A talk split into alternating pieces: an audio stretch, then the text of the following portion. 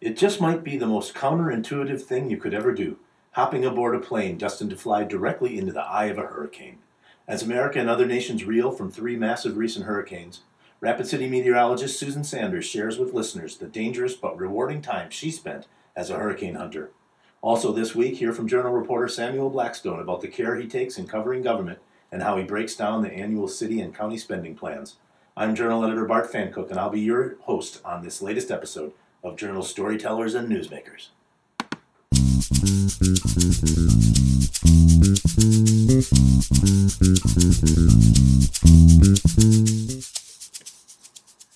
Well, I'm here today with uh, Susan Sanders, a meteorologist with the National Weather Service here in Rapid City. Uh, welcome to the Journal, and uh, thanks for being here. Well, thanks for inviting me to talk with you. So, um, the reason we connected is not just because I myself, and I think uh, everyone in South Dakota and the world really has an interest in weather, but uh, you're hosting a conference over at the Journey Museum this week, and maybe you can just tell me briefly um, what's going on over there and uh, why you're doing it and what you hope to accomplish. Well, we've invited our public safety officials and media partners to talk with us about uh, getting a consistent weather message, especially for uh, hazardous weather that uh, affects people, that impacts their livelihoods, and also to uh, get some feedback on what the public might perceive that we may not hear about. I, obviously, uh, you, you hear things about, I, I know the two cents column will have things about the weather, so uh, they can get a hold of you sometimes better than, than us. So it's a two-way conversation that we're having, and we hope to improve our services by working with you and then eventually with the public more. And I, we just wrapped up a panel. I was on it, and I thought it went very well. So I think you're on to something good over there. Um, so let's talk about the drought in South Dakota. Uh, you know, throughout here in the Upper Great Plains, it's been really an ongoing uh, uh, problem. And uh, so I know there was a new drought to report today. And so what do, what do you know about the drought here in Western South Dakota, and how are we doing? Well, uh, we've had some rain recently, but you know it hasn't covered the whole area. So the, the drought continues pretty much across all of Western South Dakota and uh, into North Dakota as well. Uh, there has been some improvement in some area because of that rain, but uh, at this point, you know, it doesn't do a lot of good because the crops are done growing, the, the grass is cured, and so uh, it can help fill up uh, stock dams, which is a, a, little bit of a relief. But at, at this point, it's it's not as much help as it could be had we gotten the rains in the spring when we really needed it more. I know you know drought affects the pheasant population, obviously ranchers and farmers. Um, how do you measure the drought uh, over time, and also how do you measure fire risk? Because I know they're associated. Well, first of all, for the drought, we uh, look at uh, what is normal. So, normal or average precipitation is based on a 30 year amount, and it goes from like 1981 through 2010 is our current normal time frame. And so, our current precipitation is measured according to that. And we compare how it is compared to, to that time frame, and we say how much below or above normal we are for any particular time. Uh, so now that, that normal period does include uh, some very wet times, but also some very dry times, you know, especially the, the late 80s here where our Pactola really came down, but also the early part of 2000, you know, 2000, 2001, through 2007 where we had a, quite an extended drought. So our, our normals are, are compared to that. That's why they have a longer period, so that encompasses both wet and, and wet, dry times. I see. So you have a historic baseline to compare to. Right, exactly. And we do have, it's sort of cyclical, you know, it goes into maybe three to five to seven years, and then it'll come back. It's 2008 started raining more, and outside of 2012, uh, we've had some pretty wet years, and now we're down a little bit more this year. We'll have to see what happens for the coming years. Well, we always hope for regular rain, that's for sure. And related to fire, yes. as the second part of your question, right. that's kind of a, a shorter term thing. So uh, we look at, especially for the grassland fire danger, that can vary day to day. And so it really depends on how dry are the fuels, which on the prairie it's the grass, and in the Forest Service it's the trees, and weather conditions. So some days it'll be low, and the next day it'll be high or extreme just because of the difference in temperature Wind plays a big factor on the plains on fire spread, and that's what we're talking about. This fire danger. So if a fire starts, whether it's human caused by machinery or cigarette butt being thrown out or lightning, it's not just how the fire starts, but how fast it spread as well. I see. Yeah. Um, so you were telling me on the phone the other day, uh, we were talking hurricanes, and that you had an interesting uh, time in your career, an interesting job. Maybe you can tell me about your time as a hurricane chaser. yeah, I, when I was in the Air Force, and that was uh, right after I graduated from college. In fact, my first forecasting job was at Ellsworth, so I learned the challenges of the Black Hills weather pretty early. But then I, I went down to Mississippi. I was a Hurricane Hunter air crew member, and we flew right into the eye of the hurricane. So we were measuring the winds at the flight level. And when we got into the eye, the center part of the hurricane that you see so clearly on these satellite images now, then we dropped a tube down there that measured the winds and the pressure and the temperature into the eye. And that's where people see that central pressure. as one of the uh, factors in determining that hurricane strength between one and five. And so then we it radioed back up into the plane, and then we transmitted that out to the ground stations, to the Hurricane Center, to help them predict the hurricane track and also to know how strong that hurricane was. Wow, wow. And, and so is it true that the eye of the hurricane is the most calm part of the hurricane? I've always heard that, and I don't know if that's true. Right, yeah. When you're, you're driving through that eye wall and it's thunderstorms, you know, think about the worst, the heaviest rain you've ever been on. Uh, like driving on a washboard road, you're sort of bumping up and down, you're getting some little updrafts and downdrafts as you're going through that. And you break out into this really sunny, clear eye, usually. It was a pretty good, strong hurricane. It was pretty neat to to see that difference in the conditions in that short of time frame. Is it worth the white knuckling of flying through the washboard and through the, wa- through the bands to get to that eye and experience the neat feeling? Well, for a meteorologist, yes, it was. well, I'm glad you made it. That sounds absolutely terrifying to me. Uh, so, obviously, uh, Hurricane Central down in the southeastern uh, U.S. and in the Caribbean. What's your take on three major name storms coming right in a row? and uh, it seems extremely rare to me as someone who had lived in Florida. And and what what, what do you feel as uh, someone whose uh, career centers around the weather when you see that happening?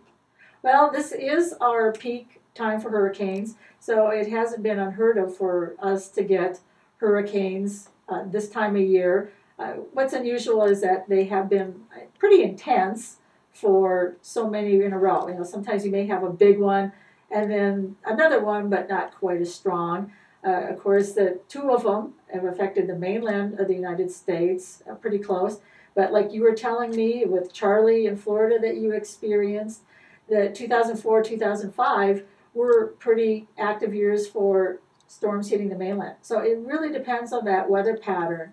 And so there can be shifts just a little bit. Uh, the jet stream, that's why uh, ahead of uh, Hurricane Harvey and Irma that we were sending up weather balloons more often to be put into our computer forecast models that helped make a better forecast so that the forecasters forecasting the hurricanes would know where that hurricane was going to make that critical turn before, you know, whether it would come to the mainland of the United States or whether it would curve over or like Florida saw west coast or east coast made a big difference in right, right. where that storm track was. Big time flooding even in Jacksonville it didn't get hit, but the storm right. surge was massive there.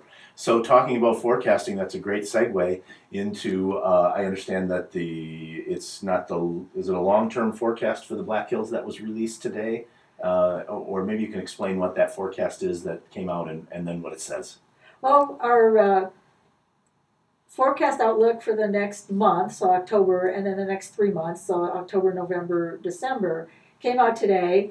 And so it's trending from a better chance of above normal temperatures in October to less chance of above normal temperatures as we go into winter. Less chance. So right. a war- warmer fall and then maybe like, not a warm winter. Is that? Well, more likely to be warm, and that's what we have. It's it's not amount of degrees above or below normal our outlooks are issued for, but the likelihood of above or below normal. So we could be very confident that it's going to be above normal, but it only may be a degree or two above normal. So I see. It's the see. likelihood, right? So not necessarily that, that extended summer we had last year, where right. the lakes stayed open much longer and that kind of thing. Right. What uh, I wonder, um, in terms of severe weather, um, uh, what could you tell people to uh, how to be prepared? And because uh, you know, one day here it can be terrific weather, and the next day you know, we, we can have a, a, a winter storm. So what, what, what would you urge people to do in advance of, before things get bad? Right, and you know, we're getting to the end of September. Uh, in two weeks, we'll be observing the anniversary of the 2013 blizzard. So it can come up pretty quickly, you know. And, and then right before that, the week before that storm, in fact, four days before even we had 85 degrees. So yes, the weather around the Black Hills can change very quickly. So it's a good time now to get prepared. Things like making sure you have emergency supplies and that they're useful. You know, you don't want a flashlight but no batteries. Uh, to start thinking about getting some fuel if you have a generator or alternate fuel source, and, just putting things together, having them in your home. And, and they don't necessarily have to be in a box, but at least be available for you to get to pretty quickly.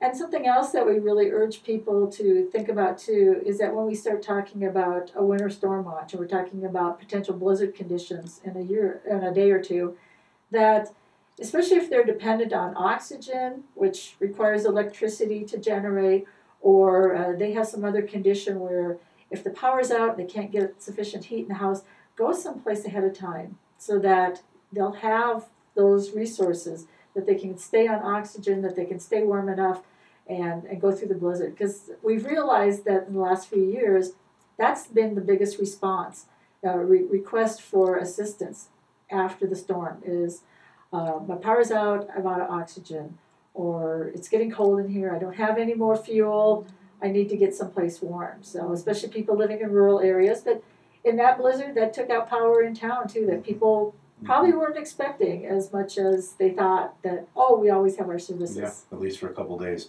Well, that's terrific advice, and I want to thank you for coming in and sharing some of your insights. And uh, stay out of those hurricanes and those eyes because uh, uh, I was certainly worried for your safety flying into those. Well, one thing I do uh, appreciate about, I, I, know blizzards can be bad, and I know that uh, we lost a lot of cattle in that blizzard, but uh, at least when the snow melts, uh, most of our buildings are still standing, which is a good thing That's compared to what we see down there. Yeah, that's for sure. Well, thank you so much, Susan, for coming in. Okay, well, thank you.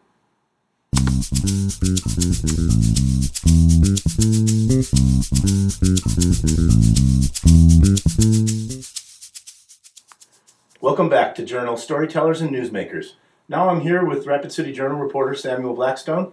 Sam covers uh, city government for the paper and was one of our uh, most prolific writers.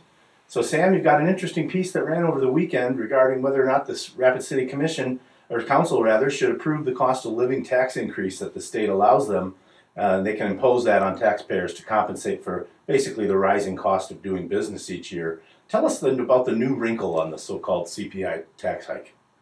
Um, well, the new wrinkle here is that it appears like it's headed toward an initiated measure, um, which sounds diff- odd, a bit odd. You think it would be a referendum, but there's a bunch of legality in that. So, in essence, it seems like Tonchi Weaver and Citizens for Liberty are going to start collecting signatures and hope to bring the issue forward for a vote to Rapid Cityans about whether or not they want to approve this tax increase, which would, like you said, would be one percent and um, so the, the wrinkle here is that vote appears to be in coming in the coming months, probably in early 2018. And also the fact that there's a lot of discussion about how much the election, the special election, would cost. And um, obviously that's a big issue too because the tax raise is relatively small. It's about $160,000. It would be an additional collection for the city. The estimate for the cost of the election was, I think, tabbed at about sixty thousand dollars. But um, there's all sorts of other aspects to it. I mean, if the city has to collect these taxes because they have to submit the budget by September 30th, so they're going to collect the tax. So if it's repealed, then they would have to calculate and issue checks to every citizen in Rapid City, which would obviously take a lot of staff time and money to issue checks that will be pretty nominal in value. Uh, I think it's uh, probably be less than ten dollars for everyone. And the city actually has a policy right now where they don't issue refund checks for less than ten dollars because the cost of calculating and issuing these checks is worth more than the actual cost of the check. And a lot of the time, people don't ever go to the bank and cash these checks because they're such a small value.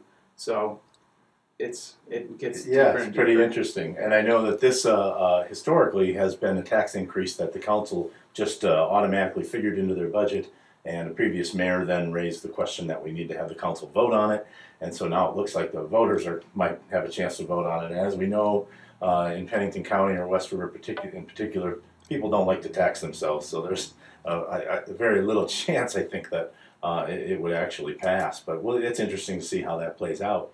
So when you have something like that come up, um, eh, eh, that uh, might have some controversy surrounding it, and uh, so what's your approach as a reporter? How do you start digging into an issue like that uh, to get to the point uh, of the level of understanding you have now? Um, I guess thing I like to do is talk to city finance officers, talk to people, staffers, because they have the actual numbers. Uh, I guess the most important thing I find is just answer the questions that when you think of it, what are citizens going to want to know? I don't think they necessarily care about all the percentages or how much is additional for the city as much as they want to know how much is it going to cost me for hundred thousand dollars evaluation or whatever. How much is more are they going to be asking of me? And uh, so I think uh, it's it can be very mind-boggling when you get into it, and it's but when you think about what citizens want to know, it's usually fairly simple questions that you need to answer for them. So getting the numbers and the facts correct, getting those those facts and answers to the people is basically what I try to do, and all the other noise surrounding it is important to get a little idea of where people stand on this in the council and who voted for it, and who voted against it, and why. But um, as far as just the numbers and what how it's going to affect people's pocketbooks, I think that's that's the most important thing to keep in mind always, and just make sure you have the numbers right and not. If someone says something in a meeting, I always try and talk to the finance officer to make sure that the number they're saying is actually correct, because a lot of the times it's it's not. That's that old journalism adage: if your mother tells you that she loves you, you go and ask your father to confirm that that's true, right? Exactly. Uh, but I'm sure, Sam, that your mother loves you a lot. Uh, so, and now we're getting into the the heart and the meat of the budget process for both the city and the county. Um, can you share with our listeners how you even begin? Is that some of the same process you use there? Is start with the officials, uh, uh, the the non-elected officials, and then head to elected officials who have something to say, or, or what, what? How do you dig into something as big as a city budget? Yeah, it's talking to the county auditor, Julie Pearson, the city finance officer, uh, Pauline Sumption. They have obviously all the documents, um, and you can parse through them yourself. Uh, this is the first time I've covered a budget, so it was definitely intimidating at the start. But um, once you start to understand the issues that seem to crop up every year, you can get a pretty good, firm idea of what people talk about every year and what they want to know about. And um, so yeah, usually I use the opinions that are said by commissioners or council members in the meetings because that's when they really get into the nitty gritty. You can call them afterwards if you'd like to clarify things, but usually what they're saying in the meetings is going to be the most clear and, and they're the most cognizant of what's going on in those moments because even if you talk to people after the meeting or you come up the next meeting for commissioners and council members, I see a lot of time they've kind of forget where they left off because you get so deep into it in the meetings that you can not understand what the motion that you made, even though you understood it fully during the meeting. So a lot of times I try and use the quotes then because those are the times when they're most clear, understanding of what's going on. When you have a story with a lot of numbers in it, do you run that? Uh, do you allow city officials or county officials to see that story uh, before it's published, or how do you how do you go about making sure that uh, you know you have the numbers right? Talking to either confirming with the communications directors like Darrell Shoemaker, spokesman for the city, or just talking directly to the, the head staff because a lot of time if I go to the finance office or if I go to the auditor and try and ask anyone something like after the meeting yesterday, I try to ask them something. No one really knows except the head auditor who's at lunch. So you just got to make sure you call her when you get back to the office and before you put the number on there. Just make sure that because they're the ones who know and they're the ones who when you see these meetings everyone else is kind of working on the fringes and they're the ones who heads are in it all the time. So if you want to know the answer, you really got to ask them and them only because they're the ones who really know as well as. So you double check with them, but you don't allow them, and our listeners should know we never allow any uh, source to preview a story before it runs. So the No. answer, the answer to that question, I'll answer for you is absolutely. I not. tried once and got yelled at for it. yeah, yeah. Uh, uh, you know, we want to be right, but we can't allow uh, that level of uh, what ultimately could end up with being censorship. So, what's been your most challenging task covering local government as uh, someone who moved here from the East Coast, uh, new to the area? Uh, uh, what did you find was a, a point where a hurdle maybe you had to cross, or something that uh, was a challenge for you? Well, there's a lot of issues that have a lot of backstory and history. The Civic Center is one. Um, the sign ordinances and billboards is another for the city, um, and obviously the budget um, is has the same kind of issues coming up. So I think it's really the backstory. Uh, when I first got here, I wrote a really long story about the Civic Center, which was kind of giving everyone the backstory, but it was also just for me to kind of, in essence, write a research paper on it and, and understand it myself. So I did a ton of reporting for that. So in the future, I could always go back to that story and know I did that reporting and had those answers there. So really, the, the hardest part is just falling into these issues that have been going on for 5, 10, 15 years, even lawsuits pending litigation. A lot of those also with the Americans with Disabilities Act violations, things of that nature. They just they have so much history and backstory, and and falling into it and then trying to know all that and catch up on it very quickly is the biggest challenge, I'd say. Well, and re- our readers should know that we have access to uh, our articles all the way back to uh, the 1800s, but we have a computerized system where you can look about things. You can put in Rushmore Plaza Civic Center and stories from as far back as um, the aughts will come up, and you can quickly see what was written in the past. So we're really creating a record for our readers, but a reference for our own uh, reporters in house. Well, thanks a lot, Sam. I want to just thank you for being here with us today, and uh, um, I can share, I think, with our listeners that I think you're doing a great job, and I'm really glad you're here. And uh, I think uh, readers are well served by the work you do. So thanks for spending some time with us today. Yeah, thanks for giving me the chance. Thank you.